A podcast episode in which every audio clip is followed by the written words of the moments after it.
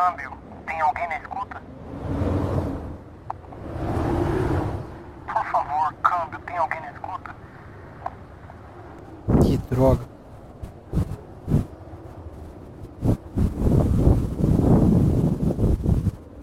Olá, sejam todos muito bem-vindos a mais um episódio do Mestres do Cast. Hoje, em mais um dos contos de Arthur, nós estamos em Tamir, mas estamos em outro momento, no futuro, depois da Quarta Grande Guerra Mundial. Você não sabe o que é a Quarta Guerra Mundial? Bom, eu te explico daqui a pouco. Sejam muito bem-vindos a mais um episódio do Mestres do Cast.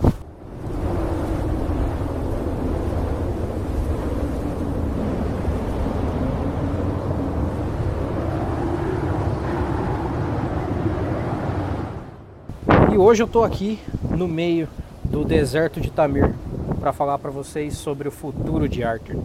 Exatamente.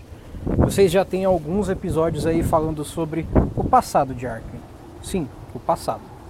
Tudo que vocês ouviram até agora sobre a construção do universo de Arthur aconteceu milhares de anos no passado. Agora, a Arthur que vos fala é uma Arthur diferente. E infelizmente, uma Arthur em guerra. Nós estamos no ano 3000 depois da Primeira Grande Guerra. Sim, estamos num momento diferente. Agora nós temos armas de fogo, conhecimento em medicina e nós decidimos que a melhor coisa a fazer é nos matar. Alô, câmbio, alguém me escuta? Bom, vamos continuar então. Enquanto ninguém me ouve nesse rádio aqui, eu vou contar um pouco para vocês de como é que está o mundo hoje. Para você que não sabe, Arthur RPG é um RPG que tem um diferencial muito grande em relação a todos os outros RPGs. O sistema de regra dele não é um sistema de regra, e sim três.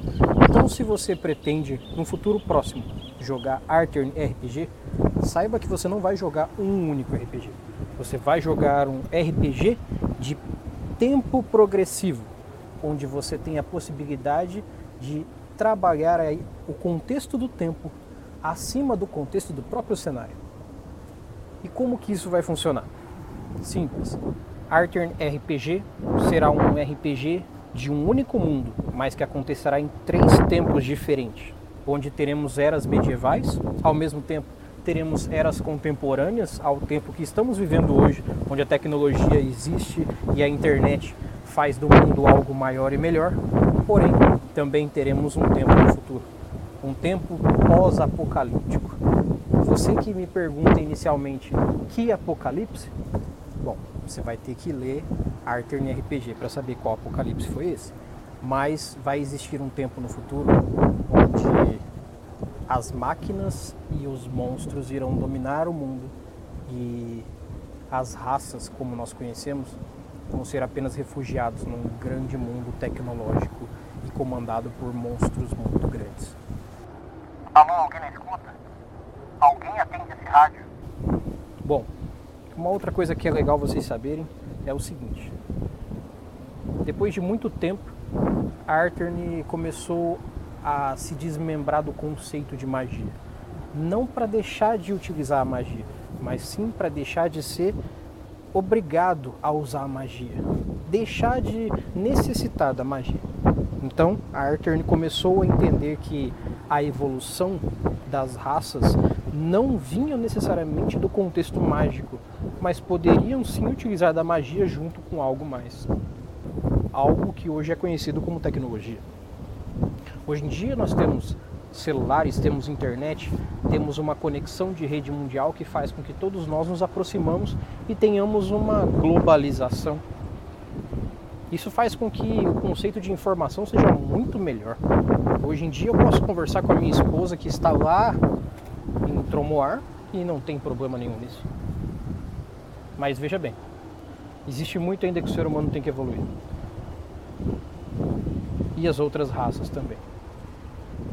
Eu falo como representante dos humanos, mas hoje em dia nós somos minoria, se for parar para comparar depois que a última guerra aconteceu, muita coisa vem acontecendo. A quantidade de seres que quase foram extintos no final da nossa era medieval vem aumentando. E eles são seres conscientes, eles são seres falantes, eles são seres viventes, seres que são parte do mundo de arte e que agora é sabido que nós não devemos tirar a vida deles. Afinal, eles são seres desse mundo como nós. Mas infelizmente, a atualidade entende, mas não colabora para que aconteça. As últimas guerras mostraram o quanto nós podemos evoluir. Todos nós, todas as raças. Mas ao mesmo tempo, nós entendemos o quanto o, nós nos desapegamos do passado e acabamos deixando conceitos incríveis para trás. Conceitos como se importar com o outro. Eu sei que o futuro pode ser muito mais obscuro, principalmente para quem vai ver o futuro. Mas hoje o mundo é bem caótico, bem complexo. E as guerras já quebraram muito, tanto o corpo quanto a cabeça de muita gente. Uma coisa interessante do tempo onde nós estamos é que tudo que não é bípede e conversa como eu estou conversando com vocês aqui, enquanto esse rádio maldito não responde, é considerado um bicho, um monstro. Quem sabe no futuro eles não sejam mais que isso. Hoje eu ainda vejo eles como isso, mas quem sabe no futuro, não é mesmo? Outra coisa legal de quando nós estamos agora é que a comodidade é muito grande. As possibilidades são enormes. E nós vivemos um tempo onde ainda se pode aproveitar muita coisa. Oi, na escuta? Alguém na escuta? Alguém atende esse rádio, pelo amor de Deus, gente? Eu preciso ir no banheiro. Alguém atende esse rádio? Positivo. Na escuta. Gente, eu preciso ir no banheiro. Alguém... Segura meu posto aqui um pouquinho. Posto Coimbra, negativo. Precisamos de você aí. Até que alguém venha aqui pra conduzir essa força. Certo, vou segurar mais um tempo. Mas manda alguém pra cá logo. Positivo. Bom, como eu ia dizendo para vocês, ah, eu acho que eu esqueci de dizer para vocês. Eu sou um militar. Eu sirvo ao exército dos humanos. A minha família veio de Tromoar, mas na verdade só eu e meus filhos viemos para cá. Minha esposa ainda reside lá e espero que quando eu voltar para lá depois desse período tortuoso de guerra, as coisas melhorem um pouco. Ela é quem está cuidando da casa e meus filhos fazem parte da brigada infantil. Ah, é verdade. Talvez vocês não saibam o que é a brigada infantil. Bom, uma forma que descobrimos de como fazer com que paz e guerra coexistam é ensinar para que as crianças cresçam melhores, com mais inteligência e com muito conhecimento. Então, desde cedo elas aprendem muita coisa que desenvolve o intelecto delas. E elas são grandes diplomatas hoje em dia do que nós temos como conceito de paz. E sempre que algo dentro da guerra começa a ficar perdido ou as coisas começam a ir longe demais, são as crianças que intercedem por nós.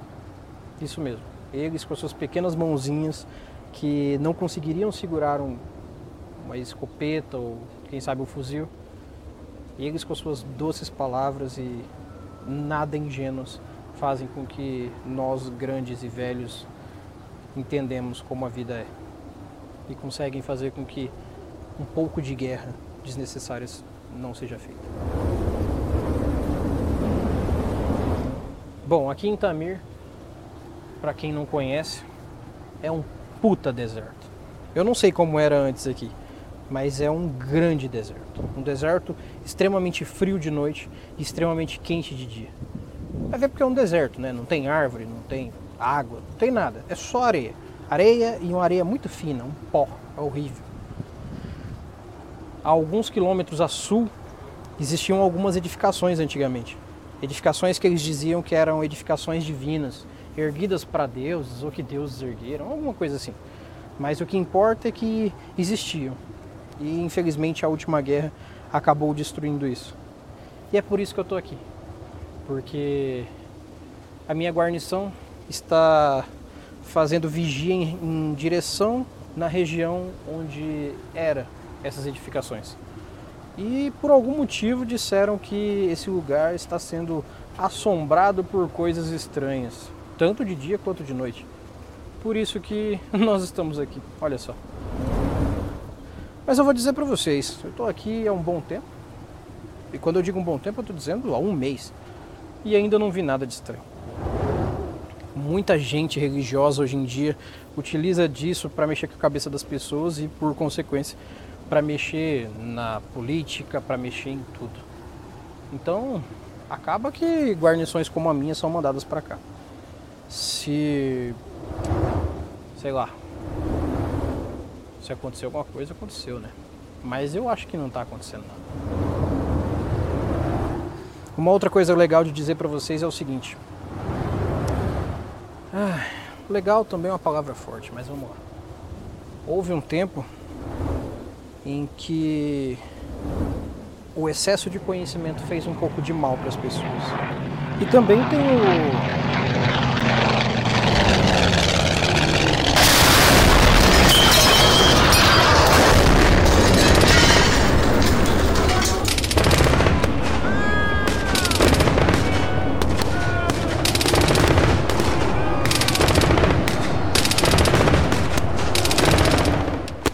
merda! Não!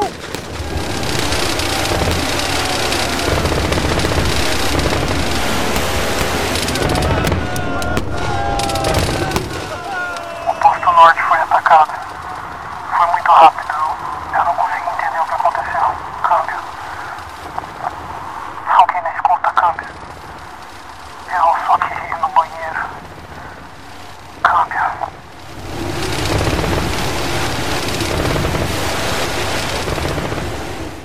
Versão brasileira Mestres do Cast.